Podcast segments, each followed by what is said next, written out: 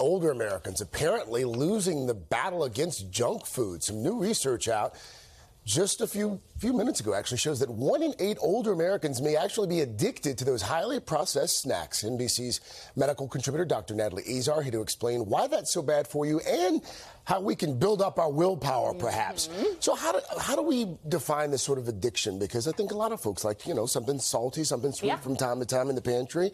When does it become a problem? So it's kind of tricky to talk about food addiction, as it may not come as a surprise to you guys, but there is a debate in the scientific community about whether or not food can actually be addictive. Mm. There's critics who contend that while there are certain behaviors that can parallel uh, you know, things like cravings that can actually look like addiction.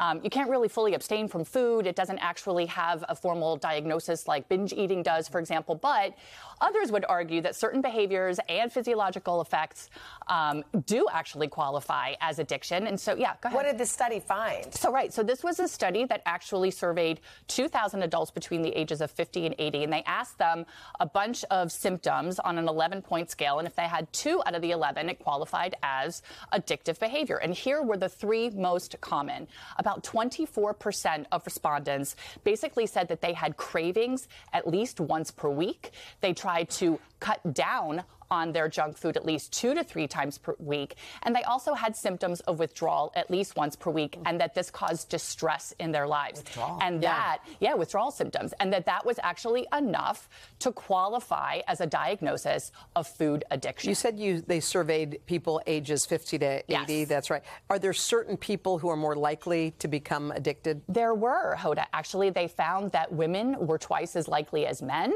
Um, people between the ages of 50 and 64, those individual, individuals who were overweight, and also people who rated their mental health as Ooh. either fair or poor were also more likely to experience this kind of food addiction. Yeah, that's curious. Okay. okay.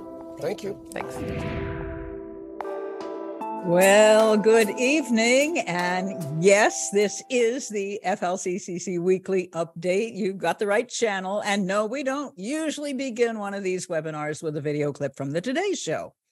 In fact, I don't think we've ever done it before. However, on this particular medical topic, they got it right.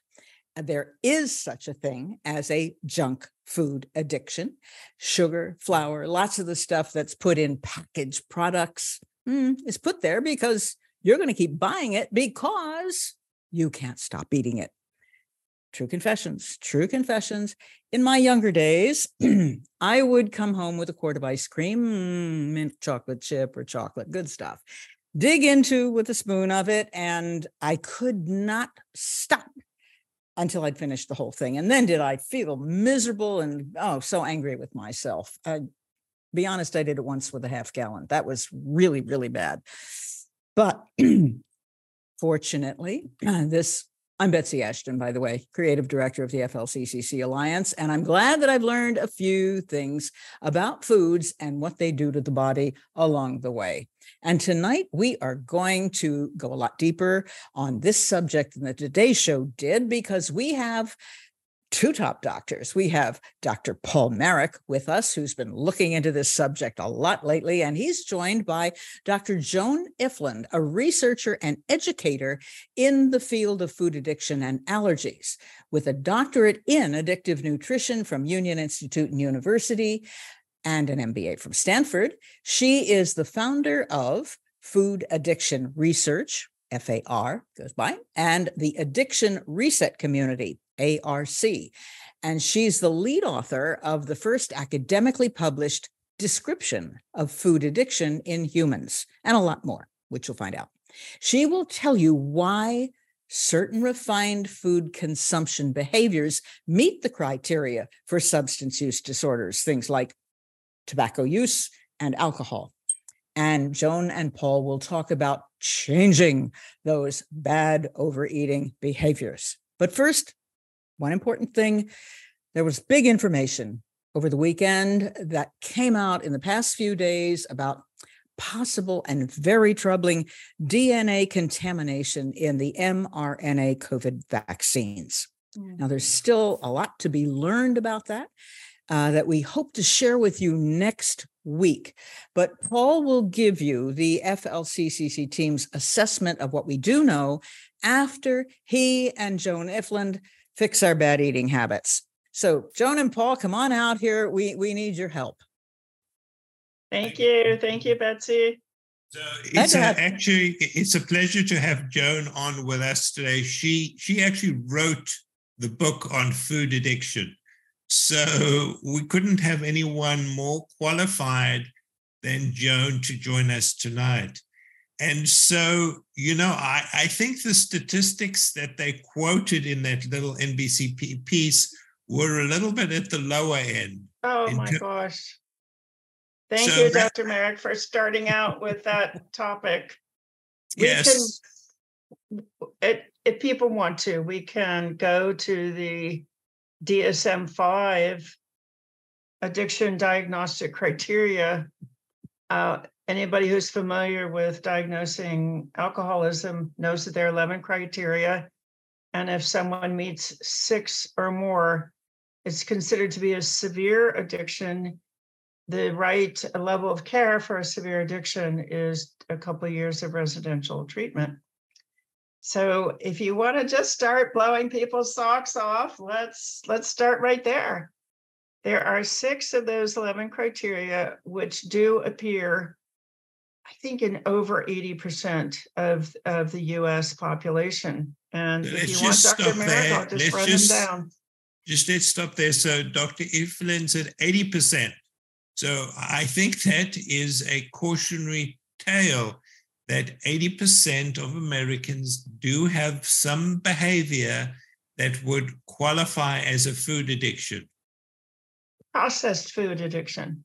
Yes. Okay. It's we very, need to. Very, very rare to be. It's not. It's not impossible, but it's a different mechanism for somebody be, to be doing volume eating of broccoli yeah, but that's so volume we need to, eating. That's a yeah, process. Yeah, so addiction. I was incorrect. It's not food addiction, it's processed food addiction. I think that because obviously we all have to eat. Yes. But, but the problem is that most many people are addicted to processed food. So you want to continue with what you were talking about the definition and how many people actually have this disorder? All right. And, and, then I think describe to us what a typical food, processed food addicted person looks like. Okay. Uh, it's surprising. You know, it can be a kindergartner, it can be the choir leader, and it can be what you might expect to somebody who's carrying a lot of adipose tissue. But the main thing to do is to stick to the diagnostic criteria and you can ask your patients these six questions. These are six out of the 11 diagnostic criteria and see how close they get to the threshold for a severe addiction. So it's unintended use. It's you open the package, you're going to eat one, but you eat the package. Or you wake up in the morning and you're going to eat clean that day. And by 10 o'clock, you're in the front of the vending machine. Now, oh, how widespread could that possibly be? Well, think about the, the population statistics 44% of Americans are obese, and another 40% are overweight. So, did these people intend to become obese and overweight? No. So, there had to be some unintended use there. Criteria number two failure to cut back. Now, uh, I think a third of the country is dieting at any given time.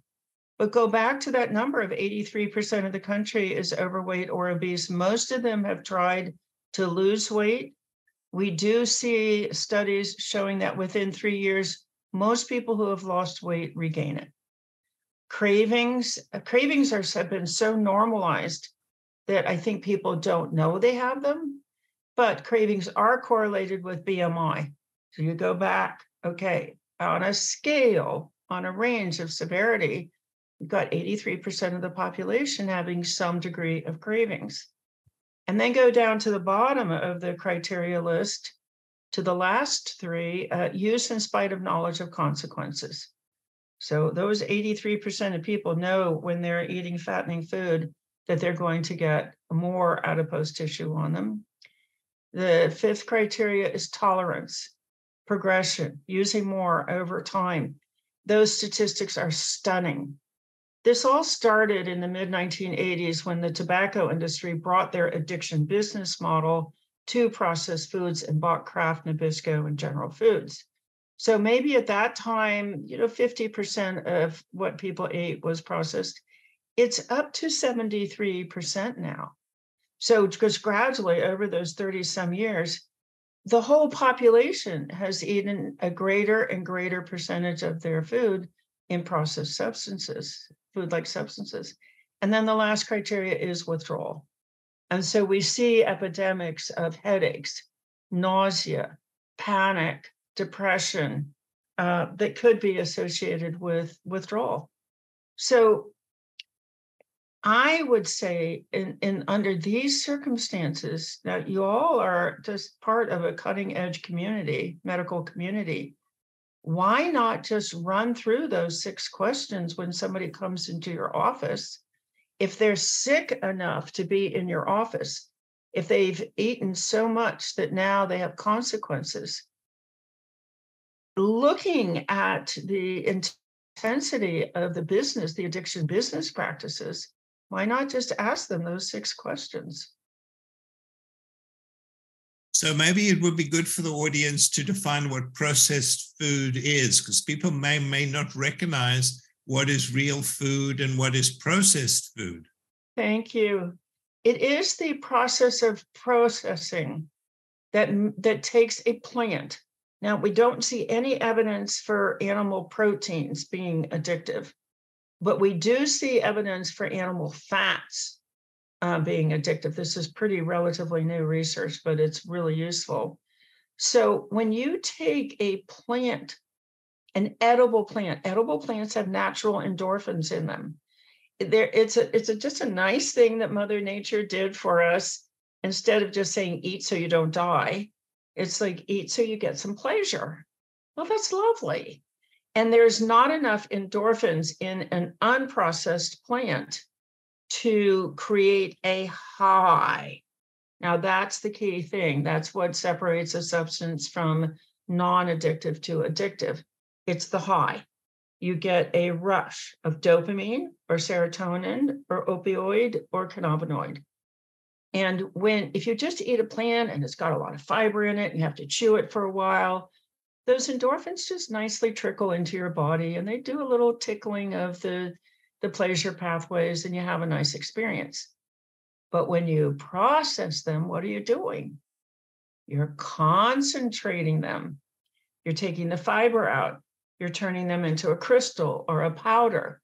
You are turning them into a liquid or a syrup. And that can get into your system very quickly and create that high so you get a rush of dopamine. And then you get a crash. So the dopamine uh, neurons are depleted and they crash. You have no dopamine now or not enough. And you feel uncomfortable and you feel edgy and you just, and now you have intense cravings and you go and get some more. And then you have a high and a crash. So that's so what are the plants that become addictive through processing any kind of sweetener, any kind of flour. So whether it's bean flour or wheat flour, it, you, when you concentrate it, it it activates the serotonin pathways. And uh, gluten, gluten has a naturally occurring morphine in it, gluteomorphine. And when the, we had a hybrid, a, a, wheat hybridization program back in the 1930s, um, the gluten content doubled in wheat. Wheat, so gluten can make people high and crash and then eventually give them depression. Uh, excessive salt. So this is research done at University of Florida, where they noticed in the morphine recovery clinics that the people coming off of uh, morphine would take the salt shaker and just pour it onto their food. And now we have a salt withdrawal study. Then there's uh, dairy. Dairy has four different kinds of casomorphine in it. And all mammal breast milk has casomorphines in it. They're designed specifically to put a baby, regardless of species, to sleep.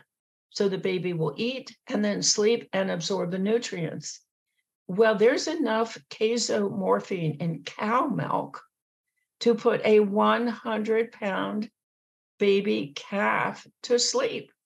It's a pretty darn powerful set of casomorphines, four different kinds. And then when you concentrate that into cheese, I think of that as like when you concentrate poppies into hash, or opium. All right, and then there's there are fats, uh, particularly processed fats, but excessive amounts of any kind of fat can set somebody up for activating the uh, cannabinoid system, the same system that's activated by cannabis. And then there's caffeine, and then there are food additives. So certainly, if it's in a package, um, it's in there because it's been processed. It makes life very easy to just go down the produce aisle, go across the back of the store to the um, animal proteins, come up the aisle with the oil and beans and rice, and get out of the store. You want to tell us about sugar addiction and uh, glucose addiction? Yeah, so that's um, you know, it's really interesting. But over the years, one of the things I've learned is that is to call this poly substance use disorder, uh, and, po- and it's another thing that makes the addiction very stubborn, and it's another reason why you need immersive treatment. So we're not sending millions of people. We're not sending 80% of the U.S. to residential treatment for two years but what we have learned uh, in the last six years is that you can provide that level of treatment over Zoom.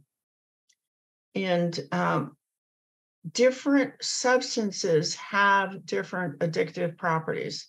So everybody talks about sugar addiction.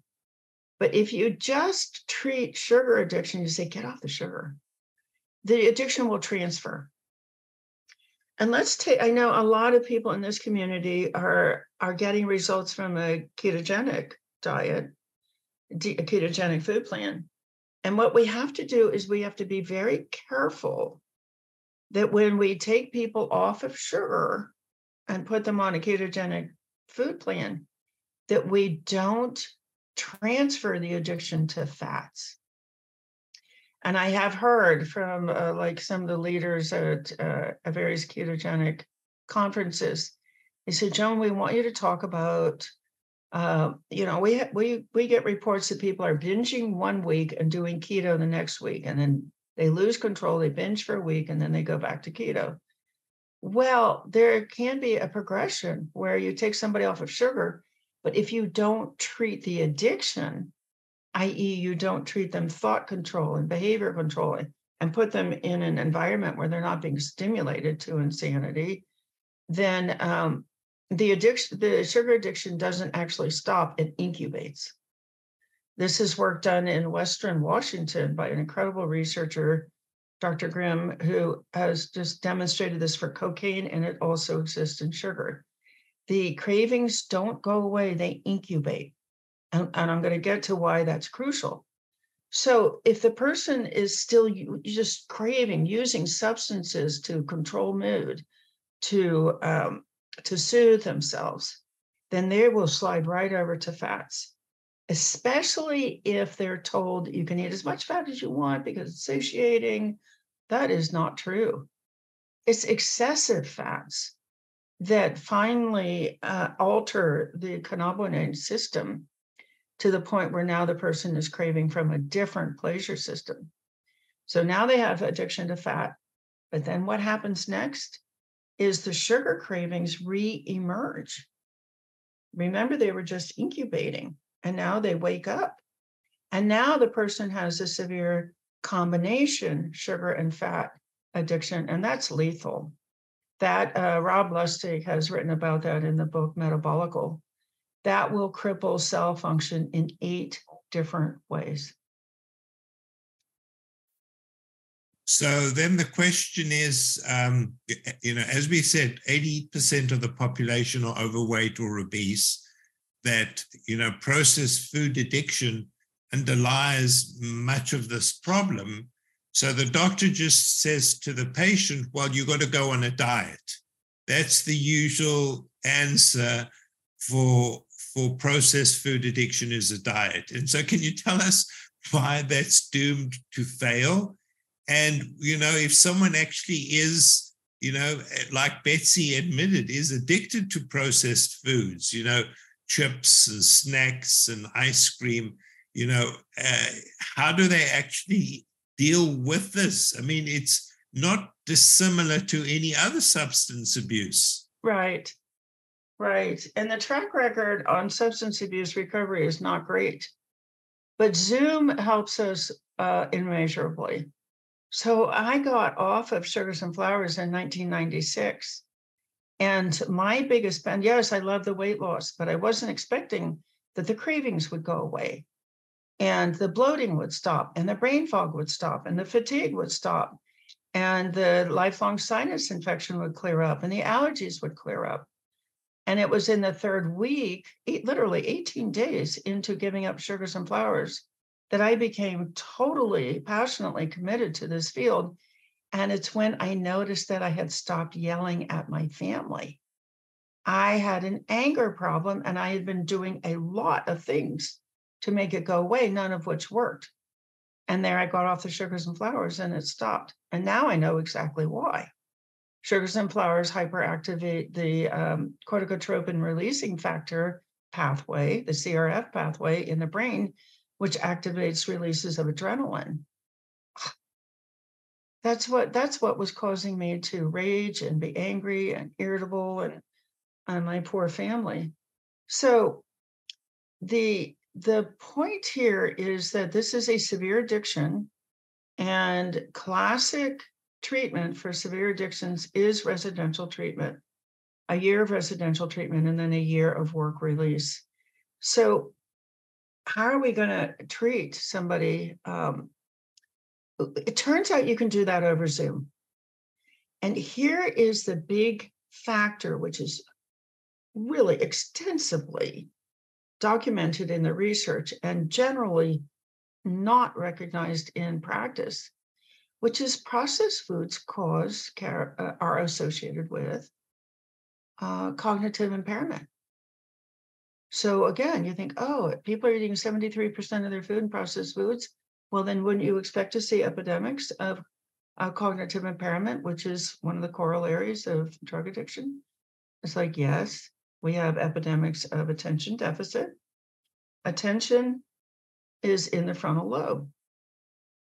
Cognitive impairment, learning difficulties, memory loss, poor decision making, poor problem solving, poor impulse control. So, this is what does not work is telling your patients what to do you're telling them into learning brain cells that aren't working. The cravings are easily going to override uh, anything that you tell them. So that's what happens when, when the cravings act up, they pull the blood supply away from the frontal lobe, and all that fantastic information you've given that patient it has crashed. Those cells, those brain cells, are not able to put out enough neurotransmitter to control behavior. So the craving neurotransmitters win the race. They race over to the behavior centers and they control behavior. It doesn't pass through the frontal lobe at all. You're focused on, on getting uh, information into that patient. You're going to die if you don't stop eating processed foods. Well, that information is not available when the processed food industry has been able to signal, trigger stimulate, remind, message those hypersensitive, hyper-reactive uh, pleasure centers. So the, the processed food industry can signal those hyperactive reward centers to release floods of craving chemicals, which travel right over across the midbrain to the behavior centers. The frontal lobe's not involved at all. So packing that frontal lobe with great information is is not the way to go. I will tell you there. I'll, I'll give you the good news now. How about the good news? Um, there is a system in the brain that which is higher than the addiction, and that is the urge to fit in, to belong, to be normal, to be accepted. That is the highest level of survival instinct in the human brain. Why? Because for 7 million years of evolution, humans needed to be in a band of 7 to 12 humans in order to survive. Well, we don't have horns, we don't have fangs, we don't have claws, we don't have big muscles to run. We have each other. And so when that saber-toothed tiger leapt out, if you had seven people banded together, you could fight it off, but one person would die. So, what are humans still today? I mean, we've only had a frontal lobe for a couple hundred thousand years. It's like low man on the totem pole.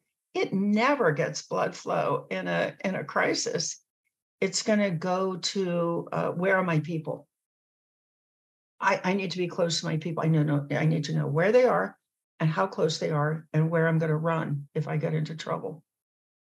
Those are mirror neurons, and they are found throughout the brain. Every part of the brain has mirror neurons in it, and they do one thing they mirror.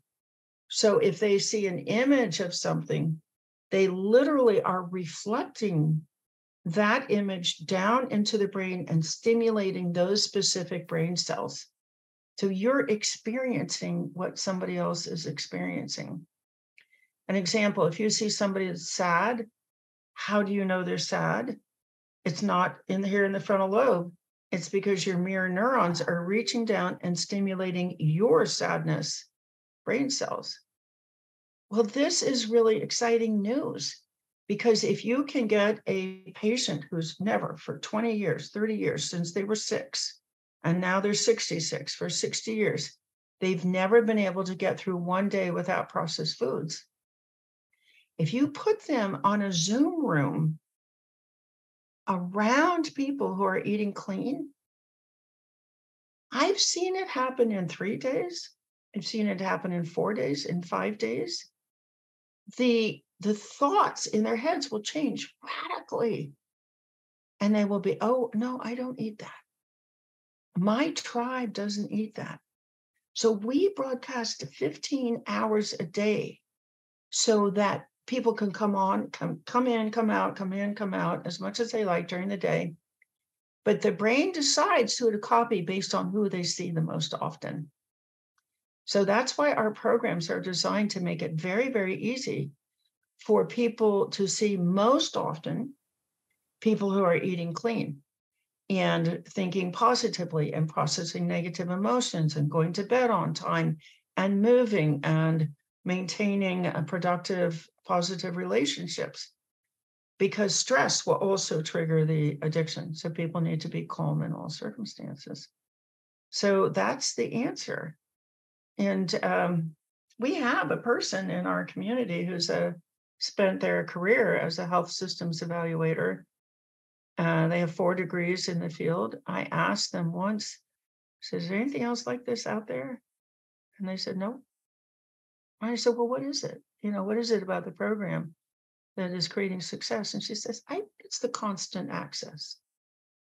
So we broadcast 15 hours a day live with a live trained peer support host and we do it around the clock. We broadcast for three or four or five hours and then take a break.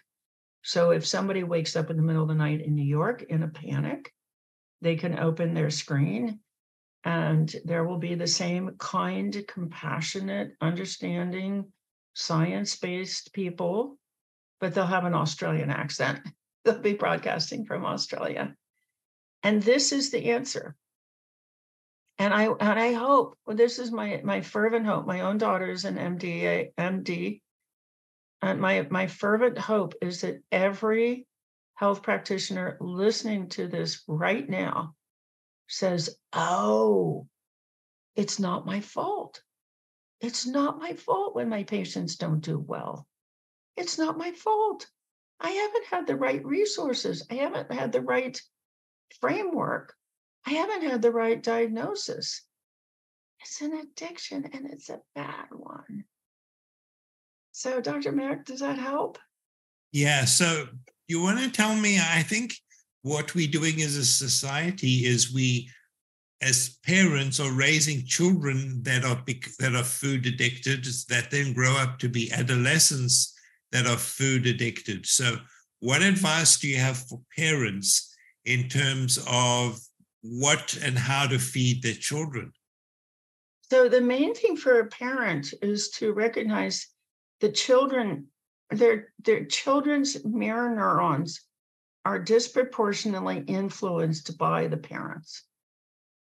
And if the parents are eating clean, the, the children are much more likely to eat clean. The key thing here is to keep processed foods out of the house. There is a mechanism where if, if a processed food is available if it's in the house, particularly if it can be seen, if it's on the counter, it's triggering those reward centers.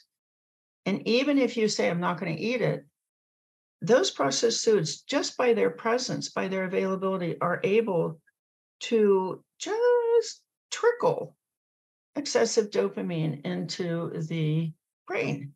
So over time, it builds up and builds up and builds up until there's enough of it to be latching on, to be docking on the behavior brain cells. And then, then the person is doing something we call the zombie walk. Their brain, their frontal lobe is screaming, no, no, no, we don't want to get that. And they're they're they're walking to the kitchen anyway. It's the zombie walk, and then they get out uh, whatever it is and, and they eat it, all of it loss of control. Yeah. So so keep the stuff out of your house, parents. Um, don't eat it in front of your children. In fact, don't eat it. Um, they are going to go through a horrendous withdrawal. And I've seen parents being be able to hold on for three days uh, before they crumble, but it's a four day withdrawal. And the child will throw themselves on the kitchen floor. They will hate you with every fiber in their being, and they will be screaming, I hate you, I hate you. And this is just withdrawal. It's just, it's the saddest thing in the world to see a four year old in that kind of agony. Uh, it's withdrawal. Hang on, hang on. You will get your child, you will get a, a better child, a better child back at the end of the, the four days. And then they'll try again. So the, the, the teacher will push sugar onto them. Oh, you can have this. Or the the nice lady at your faith organization. Ah, yes. Oh, and then they just push drugs on your children. I mean, I've had mothers tell me they had to like insert themselves between a child and a determined sugar pusher uh, to protect them. And your child will come home sick. And then you have one small job, which is to connect the dots Oh, did you eat something unusual today? And they'll say, No. Uh, but then they'll, the, so what you're going for is natural aversion.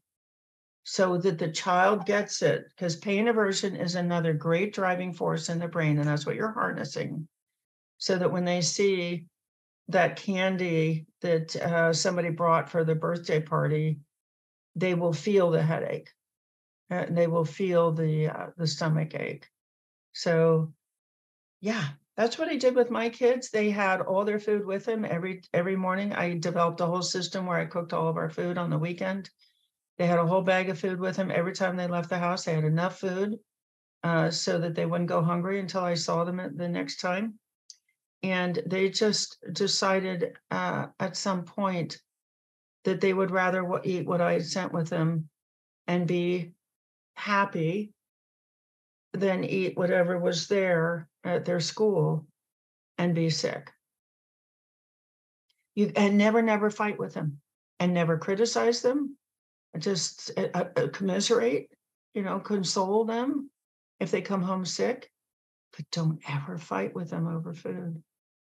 You you can control a lot through the cueing in the household. If you have a crock pot full of clean food, and that's the smell in the household, you're harnessing that basic uh, food seeking uh, urge in the in the child's body. And don't think that I mean, okay, here's one other thing. You could say, okay, we're going to eat clean until Saturday, and then you can eat whatever you want. And so that you get them isolated, they they can't process the food anymore, which means it's going to make them really, really sick. And just let them eat all their sugar, all the crap they want on that Saturday morning and let them get sick. And then let them do it one more Saturday morning. And then you'll see that they don't even ask for it after that. They've they've got that association planted in their heads. Pain aversion is a great, a great friend of the parent who wants to keep their kids off processed foods. You want to talk a little bit about the preservatives in processed food? I think people tend to underestimate the chemicals, pesticides, the glyphosate, and all these, these toxic chemicals in highly processed foods. Well, yes. I mean, yes, yes, yes, yes. It's another good reason um, to buy organic. But an organic cigarette is still going to kill you. And it's one of the things that that these these soulless food manufacturers do is you know they'll take the worst product you know um, cookies and ice cream are at the top of the list of uh, foods that are highly addictive. They combine all of the addictive substances so all of the reward pathways are aflame, aflame and then you see oh but it's organic. So that is speaking directly to the addiction the addiction is saying, oh, let's get that. And the frontal lobe is saying, no, no, no, no, no, no, no, no, no. And then you come across it on the grocery store and the addiction screams out, oh, but look, it's organic. Oh, okay. Well, then we'll get it this one time. it's just like, for gluten free. Ah, gluten free processed foods. Anyway, yes, buy, of course, buy organic. And um, there is some suggestion, and it's consistent with the tobacco addiction model, where manufacturers do put addictive substances into products. Like we know that the tobacco manufacturers uh, isolated nicotine and put extra in the cigarettes. We know that the alcohol manufacturers put extra alcohol in the low alcohol, like wine cooler drinks. You know, Coca Cola is called Coca Cola because it started out being um, uh, a stim, you know, a stimulant. It had real cocaine in it, and then uh, people started questioning cocaine, so they put caffeine in instead. Yeah, so this is it's all deceptive. They're only about one percent of the food in a grocery store is is real food. The rest of it is being experienced by the brain as as recreational drugs. So, would you agree? Many people say that the, on the periphery of the grocery store is real food, and it, towards the center, as you go towards the center, then the food becomes more and more processed. Do you think there's some yeah, um, truth in that? I do. Um, it is about one percent. My when early on, you know, 25 years ago, uh, I hired one of my daughter's friends, and the three of us went through uh, a high end grocery store, um, a big chain throughout the US and increasingly other countries. And we counted, and it was 1%. 1% of the items in that grocery store were unprocessed. 1%. And I asked a litigator once, a food industry litigator, so, who do you think is most vulnerable to litigation? And without hesitation, this litigator named that big, uh, quote unquote, healthy chain. And I said, why? Why them? He said, well, they're the most deceptive. So they're putting, they're they're presenting these products as if they were healthy and whole, and they're not. I said, well, that's pretty interesting.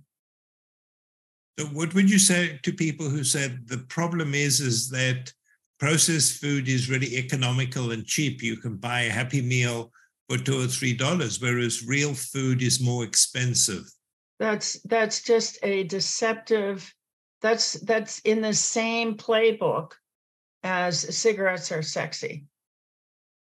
It's an out and out, bold faced lie. Um, but what, what do they care? Nobody's going to tell them to stop doing it.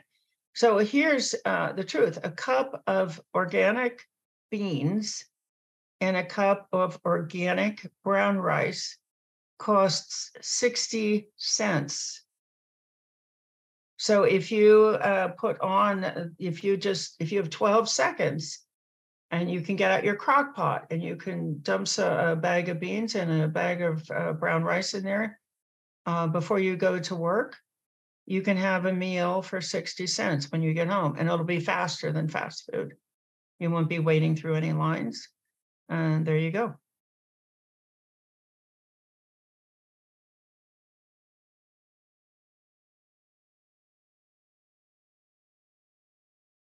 Really, that's that's really good. So, Betsy, maybe we have some of our listeners who have some questions oh, to ask. Oh, we sure do. we we really do. And um, you know, you you mentioned organic uh, moments ago, and um, there's so many things labeled organic. Um, is our uh, Jennifer wants to know, you know, are organic snacks considered processed foods. Crackers, well, I guess yes. Cakes, I, I would assume yes. Uh, breads are all breads processed, even yep. sourdough. Yep. Yep. They're all made from flour. Okay. You throw out all bread. You just don't even touch it? I don't anymore. Um, you know, there are plenty of people who can have a slice every now and then, but there are plenty of people who can have a cigarette every now and then. It doesn't make it okay. So people have gotten people have gotten this idea that the, the only issue is whether you can control your consumption because binging is so prevalent. Um, so if I can control it, I can have it, right? No. I mean, I could control um, you know, probably one line of cocaine. That doesn't mean I should have it. Okay. Um the, the deciding factor is is it going to hurt me? And so everybody knows that it, one cigarette it will hurt you. It's it's so well known that smoking one cigarette is considered to be a pathological act. Now, processed foods are 10 times more dam- damaging than than cigarettes. It's just not known. So eating a slice of bread isn't considered to be a pathological act. All right. Um, yeah. Throwing out all the bread is going to be hard for a lot of people. I mean, you know, what do you do is, in, instead? What do you? I just instead? want everybody to hear this again and again and again. We didn't ask for it, but this is yeah. a severe addiction. Yeah. And so it's it's impo- to me, you know, 28 years into this, I've been I've been looking at this, studying it, writing, whatever, for 28 years. Yeah. And 22 of those years I spent looking for a reliable answer where I could say to somebody, do this and you will get off the processed foods. That's how wicked and severe. Well, it's killing 1.6 million Americans a year. It's killing people at four times the rate of COVID. This is a severe, dangerous, stubborn, hard to treat addiction unless you do one thing and then it becomes easy. And that is to harness those mirror neurons. They are stronger than any other. The, the neurologists hired by the truckload at the food industry they can alter any other part of the brain. They cannot alter mirror neurons, but they can capture them. They can capture them and say the mirror neurons want to copy those happy, happy people drinking Coca Cola on the screen. So you have to give them enough screen time and programming, healthy programming, that the mirror neurons will slide over latch onto, and copy healthy people. That's the only thing that I have found that works in 28 years of, of trying stuff and reading research. I have a question for you about you mentioned eating clean. So, give an example of what would be a clean dinner that has you know, three or four or five different things in it. What what do you eat? Well, because I make all my own meals, I only put uh, really uh, four things on my plate at any given time because I'm too busy to make more than four things. Okay. Okay. So on my plate is going to be a protein. That's any kind of beef, any kind of lamb, any kind of chicken, any kind of fish, any kind of turkey, any kind of pork, any kind of uh, shellfish, any kind of beans, any kind of lentils, any kind of amaranth, any kind of buckwheat, any kind of millet, um, any kind of quinoa. So on my plate is going to be a protein. Proteins are enormously stabilizing. Animal proteins, there's no evidence for addiction, addictive properties. And I think that's one of the reasons why carnivore is so popular. is because people don't have to treat the addiction, but they do have that sense of control. The next item on my plate is going to be vegetables. And they're going to still look like they did at uh, when they were harvested. So if it's broccoli, it looks like that little green tree. It's right. I, I look at it, there's a little green tree there. Right. It's not broccoli powder. Um, yeah, so it's it's it's a vegetable that still looks like it did at the moment of harvest. Some people argue about mashing or not mashing, and people can decide that for themselves. And then for for me, there used to be a starch I'm 70, I'm almost 72. I'll be 72 in a couple of weeks. I can't tolerate the starches anymore and maintain a nice weight. So I don't have them anymore. But when I got on this at age 44, I had um, brown rice or millet or beans or sweet potato or butternut squash or spaghetti squash or quinoa. I didn't have any of the gluten grains mm-hmm. but I had all the other starches. And particularly the winter squashes, they're very, very low carbohydrate vegetable. Some people could just call them a starchy vegetable. So if you can't tolerate any of the other starches because they give you cravings, no, some people can tolerate um, a spaghetti squash. So that's the third element on the plate. And then uh, some kind of fat. Do you use olive oil? I do use a cold pressed olive oil or a cold uh, expeller pressed uh, coconut oil. I don't like using the nut oils. Nuts make you nutty. You know, there's a reason why they say that's a nutty idea. That's a nutty person. Oh, they're going to the nut house. Uh, are they a nutcase? They're no. Nuts have a profound influence on uh, behavior. And there's a reason why that kind of truism has survived in the language. There's some evidence that they have high levels of tryptophan, which converts to serotonin. So maybe you're getting on a high and a crash from them. And a lot of, and they're very high in fat. So when somebody says to me, you know, I think I've plateaued, I'm not losing any weight, I'm like, oh, just stop it. Start, uh, uh, uh, are you eating nuts? Yeah, but just a handful. So starting for some reason, they just stop weight loss. Let's go to breakfast. So starting starting your first meal of the day, which may not be in the morning, it may ju- you may just do your coffee in the morning and you're on your fasting. So you come into the first meal and so plain regular fat, no sweetener yogurt with uh, no like dairy. Put, no dairy. Dairy's out completely? It's got four different casomorphins in it. It's a product designed to put a 100 pound calf to sleep. I heard I'm not that. putting that in my body. I got too much to do. So would you say the what same for cheese? yeah, with, yogurt and cheese, cheese is worse. It's concentrated. Those casomorphins are now concentrated. You look at labels, and why does everything have casein in it? Okay, that's where the morphine is. Okay, so well, what, do I have for instead? Uh, you're okay. not going to go eat Cheerios. That's processed food. Right, right, right. Is right. it eggs every day? So I did eat eggs a lot, and now I have an egg allergy. So just have eggs like once or twice a week. Um, what do um, you eat when? Okay, so on my breakfast plate is a protein. It's a, a bigger serving than other meals in the day, so that I'm super super stable. I don't want my glucose going up and down. I want lots of vitamins and minerals in my system. So it could be bacon, it could be a steak, it could be a hamburger patty seasoned like sausage. It could be pork sausage, probably that I made myself.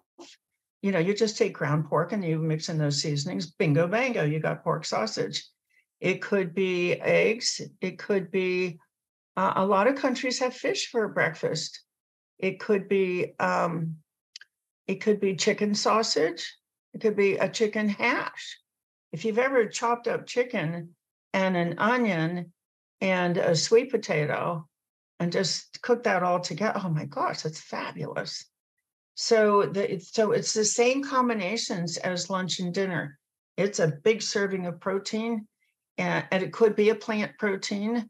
Uh, it could, and then you've got a, a serving of starch if you want it, oatmeal, or um, you know, sweet potato or or any of those beans, rice. You know, how many countries eat beans for breakfast? A lot. What about and, tofu? That's a mm. plant protein, but that's supposedly been adulterated with a lot of stuff. I wouldn't Chemicals. touch tofu with a 10 foot pole. Yeah. Okay. It's a processed but, food. But eggs, I don't know if it's eggs, addictive or not, but eggs and then a raw fruit. So instead of a vegetable, you have raw fruit. Apples, crunchy, nice crunchy apples to signal to your brain that you're eating a lot of food. And then um, and then fat. So I would just do my two teaspoons of olive oil over the top of that. Okay. Interesting. Very interesting. It's super simple. Yeah. All right. Now, I'm um, about we, to offer a, a, class. It's a four week class, and I can send you all the details on how to create a custom food plan. Please do. So, how do you? Uh, I have I have what are called rotation videos, and here's how you do this: is you make you make uh, each day of the week one protein. So Monday is beef, Tuesday is fish, and you eat that all day long. Wednesday is pork, Thursday is chicken, Friday is shellfish, Saturday is turkey, and then maybe Saturday, uh, uh, Sunday is a, a vegan protein. Okay, so you just do that every week, every week, every week, every. There's plenty of variety. There's there are many ways to make that into three and a half meals a day, and you start to notice, wow, on Monday I have lots of energy. On Tuesday, I'm really hungry all day. So that says your fish portions are not big enough. On, on, on Wednesday, uh, my lips are swollen every Wednesday. Oh, you have a chicken allergy. And Thursday, I feel great. And Friday, I feel uh, I can't sleep. And, you know, and so you start to identify your own personal reactions to these clean foods. And then you say, oh, I did so good all week. I'm going to have da da da da da on Sunday. And then you see how sick you get.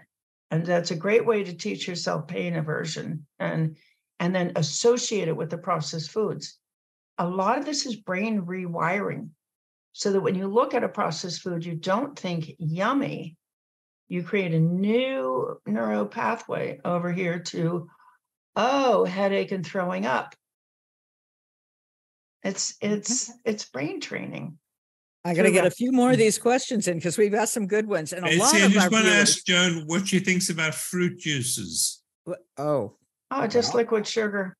Yeah, yeah. Yeah, I think people don't recognize that that that this pure glucose, pure sugar. Exactly. Well said. Very well a said. A lot of our viewers also want to know um, what are your thoughts on organic carbs like chickpea or lentil pastas? No way. No, that's the organic cigarette. All right. That's a um, flour. So that's a wonderful, lovely plant that has been dried and ground up. Now that natural endorphin in that plant is concentrated. It's going to get into your system all at once and you're going to get high and crash from it. That's an addiction. I have a feeling you're going to say the same thing to Christina Clayton, who says, What is your feeling about erythritol? It is a product that can be used in place of sugar in cakes, drinks, cookies, etc. All right. So one of the, how, one of the ways that we determine the uh, kind of the addictiveness of a product of a substance is how fast the dopamine release occurs after using it. And guess what wins? Sugar and any other concentrated sweet taste. So, like some people can't tolerate bananas, even though they're not processed. It's because they just have a lot of sweet taste to them. Half a second, half a second from the time that that sweet taste touches the taste bud to the dopamine release. You're going to say the same thing about dried fruits then? I the dried, dried mango fruits. slices and the dried yeah. figs that I love. People think that they're that they're okay, but um, you just watch and you know you're slightly eating more of them and you're craving them and yeah, it's concentrated. It's concentrated. The endorphin is concentrated. Where, where do you think where does coffee fit into the this picture? It's very interesting. So processed foods make us groggy, like all drugs. Processed foods um, make us groggy. And so I think a lot of caffeine use comes out of trying to counteract the grogginess of the processed foods, brain fog, uh, just sleepiness. These, these are drugs. You know, you're doped up. That's dopamine. So um, what I do say to people is please, please, please don't try to get off caffeine until you're off the processed foods. Make that the last one because it um, you're you could be using it to counteract the grogginess. The, I'm going to tell you the fun part of all of this. Please, is is that you start getting these incredible, miraculous, winning the lottery kind of changes in your life in four days. Yeah, you might have a headache for four days. Yeah, your stomach might hurt. Yeah, you just can't get off that sofa and you're you're crabbing at everybody.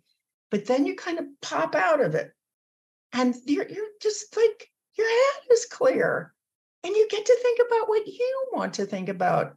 And your body's not inflamed. And you're not bloated.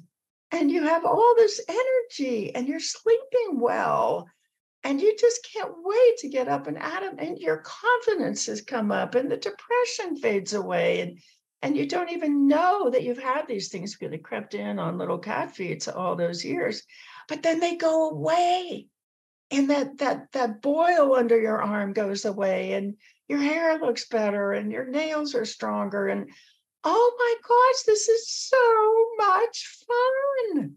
It's fun okay we, i've got to get this one in now elena wants to know how much fat is too much fat so you're eating the bacon okay and you've got the olive oil on some other things uh, and you've got the eggs uh, if someone is on a keto diet, she says, what is the upper limit of fat? Saturated, monounsaturated, and polyunsaturated? Can fats alone be addictive? You sort of said that earlier on that they might be. This is stunning research that came out of the University of Boston, uh, Pedro Cottone's lab. Brilliant, simple, un- irrefutable. They took uh, three groups of rats and they fed one group fats they fed another group sugar, and they fed a third group normal uh, rat chow. And uh, they watched them. They were watching for progression. They were watching for hyperactivation of the reward centers in the rat brains. And they were watching for hyperactivation of uh, one of the behavior centers. Now, this is really interesting. If you just weighed the sugar versus the fat, the sugar was more addictive. How did they know? Because the rats accelerated their consumption of sugar uh, uh, by volume more quickly than they accelerated their consumption of the fats. But if you did it on a caloric basis, because fats have a lot more calories than sugar, the fat, the progression of uh, compulsive use of the fats was actually faster than sugar. And you compare that to research showing that if you addict rats to sugar, saccharin, heroin, and cocaine, and you give them all those four levers to press, they'll choose the sugar. And if you take the sugar away, you say, oh, well, it's got calories in it. Maybe that's why they're, they'll choose the saccharin next. Okay. But the fat, I mean, where yeah, we... the fats. So we do have this evidence that fats are at least as addictive as sugar. And we know that sugar is more addictive than cocaine and heroin. You take all the fat off your bacon or what? How do you do Oh no, no, no, no, no, no, no. You've got to eat fats. You've got to eat fats. Your your nervous system is encased in fats. You know, it'd be like trying to run the wiring in your house with no insulation. Nope, that's not going to work. You must eat fats. So I um the most important thing about a ketogenic diet is to get the sugar and flour out. So get the refined carbohydrates out and see then if you have the results that you want. But that is not the whole story. You've got to remember that there's this predatory food industry out there, which is working night and day to trigger you. So, getting the clean food uh, all organized at this point, 35 years into this, I don't think you can expect really consistent results unless you're also addressing uh, protecting the person against triggering, messaging, prompting, signaling from the food industry, because that alone, remember, is enough to create that flood of cravings. Don't it's not television. just the food. Forget uh, forget what's all over the internet. I mean, you can't you can't escape it. Well, this is why we brought why this is why we broadcast clean programming okay, 15 good. hours a day. This is exactly why people who have, have not had success for 60 years can come into our programs and and have calm control within five days. It's because we've also replaced all the signaling. And now the signaling is, oh, we eat clean. This I live in a culture, my family, my band, my tribe, oh, they eat clean. And then you've got that those mirror neurons kicking in. I, I have to tell you, I've, I've gotten the message from on high that we have to wrap because we've hit the top of the hour. And of course, we have uh, something else we want Paul to, to talk about before I give a few announcements to people. But there's one last question. D. Smith wants to know, and so do I. Is 88% chocolate a processed food?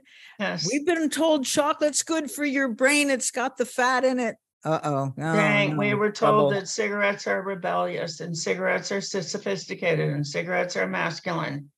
And now they're telling us that chocolate, which is a, a nervous system destroyer, uh, mixed with sugar, which we know um, cripples cell function in eight ways, is good for us? I don't think so.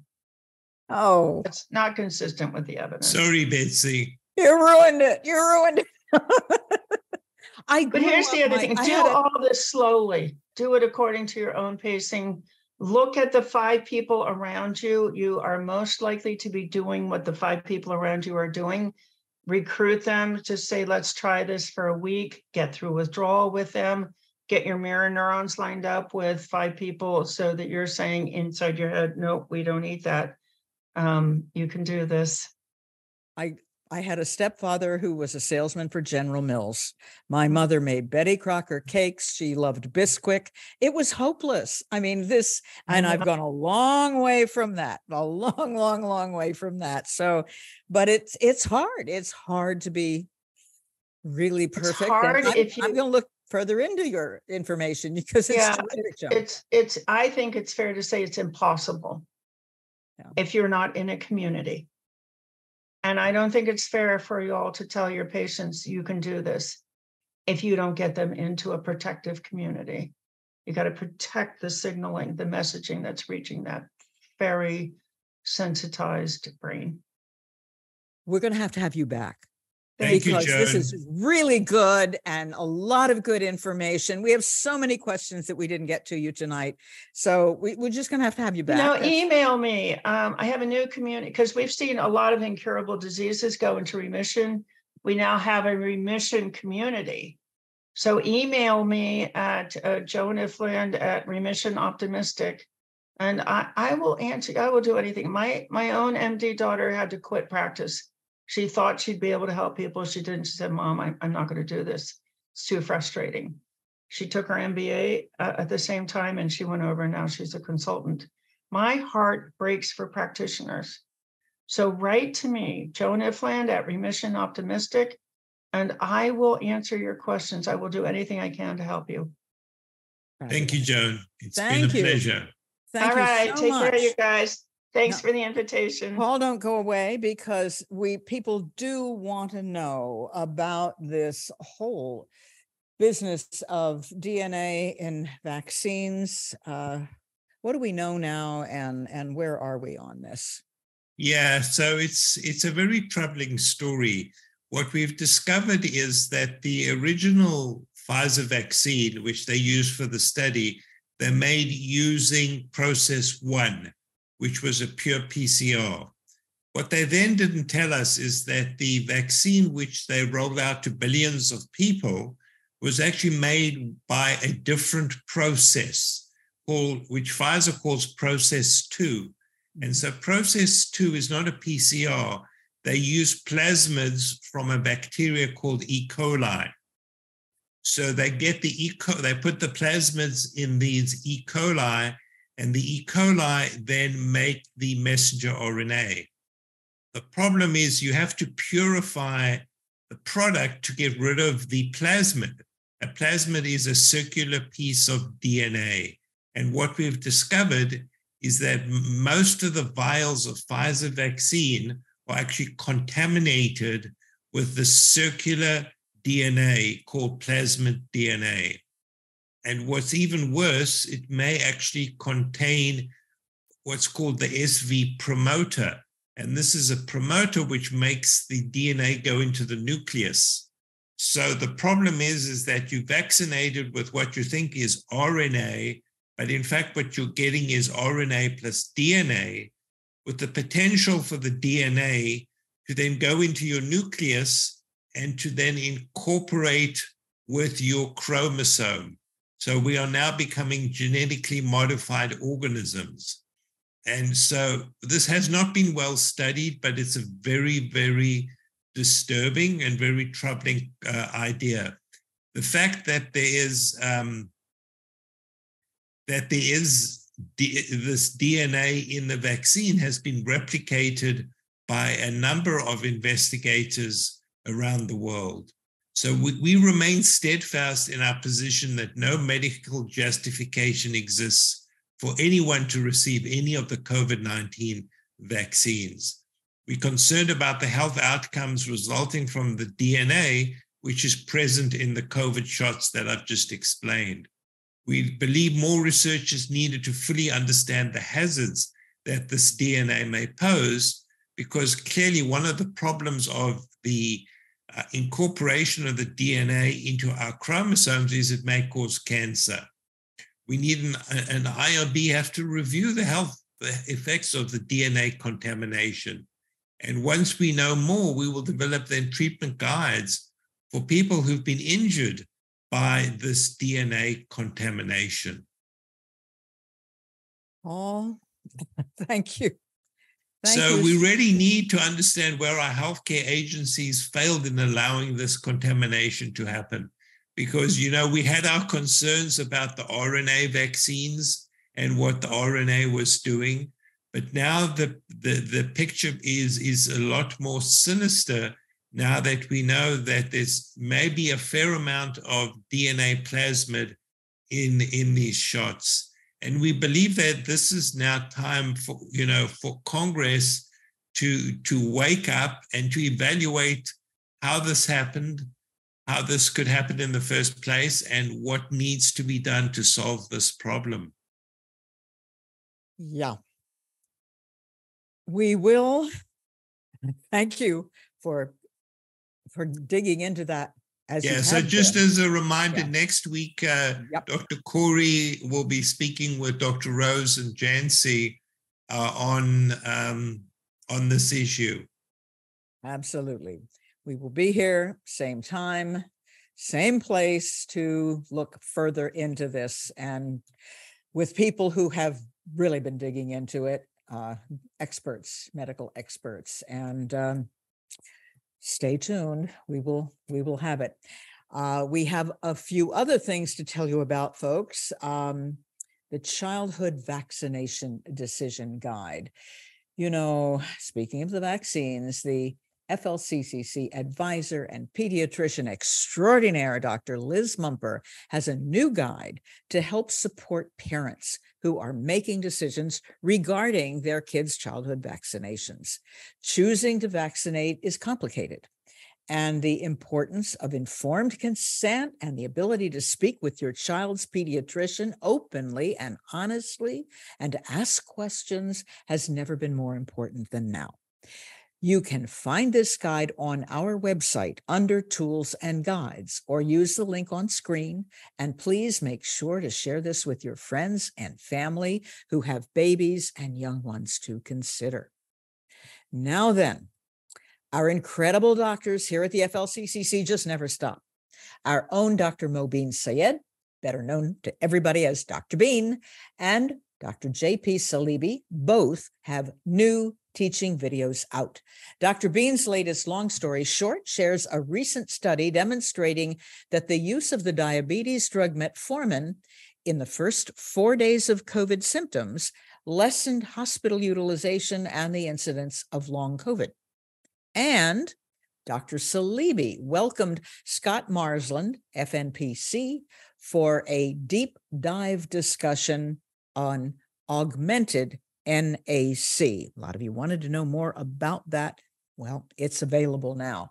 Both of these important videos are on our FLCCC Alliance Odysee and Rumble channels or on our website at the links on the screen. Now, then, you know, I don't know about all of you, but it sure feels to us like our entire healthcare system at all levels is in dire need of a complete overhaul a rebuilding from the ground up and a refocusing on what really matters the health of the patient and the reestablishment of the vital doctor patient relationship. You, yes, each and every one of you here tonight are helping us in this movement, helping us create a new system of real health care, helping us redefine medicine. We are calling on you to sign up today so we can share more updates on this front with you. You can do so at flccc.net forward slash redefine medicine. And with that, let's bring up our wonderful nurses, incredible women who are helping us just do that, you know, redefining medicine uh, day in and day out. CRNA Christina Moros and our RN Samantha Hanks. And how have you been doing tonight? Did you uh, hear a lot from our audience? We did. We had about 40 questions and we answered 33. Samantha is really good at answering these questions, by the way. I want to give her props for all of her help on, on this topic. And I wanted to mention that, see, we did a Twitter space on um, reading food labels last night with Dr. Christina Carmen, and that's available on our Twitter account with the recording so our followers can listen to the program. So we're getting more and more good information on how to navigate all of this food stuff. Um, I need to read. I, I thought I was doing the right thing. Too much dairy on my yogurt. Oh no, you know, it's just um, at least it's not ice cream. But anyway, uh, you're going to help me through this, right? You're going to help everybody out there through it. I we yes. we need you, and we thank you so much for all the good that you are doing. Um, speaking of people doing good things, I you know finally have to thank you out there for being here with your support, your generosity, your stories, your courage, your time. It is a true honor to share in this FLCCC family that we have created and you know that we are creating all the time. So thank you so much. We will see you next week. But first, but first, and this is good. You have to watch the My Story that one of our Australian viewers sent us and asked this question Is this just anecdotal? What the critics will say, oh, it's just anecdotal. Can't be anything like that with uh, the drug she's using. Or is it a signal of something more? Watch, and we'll see you next week.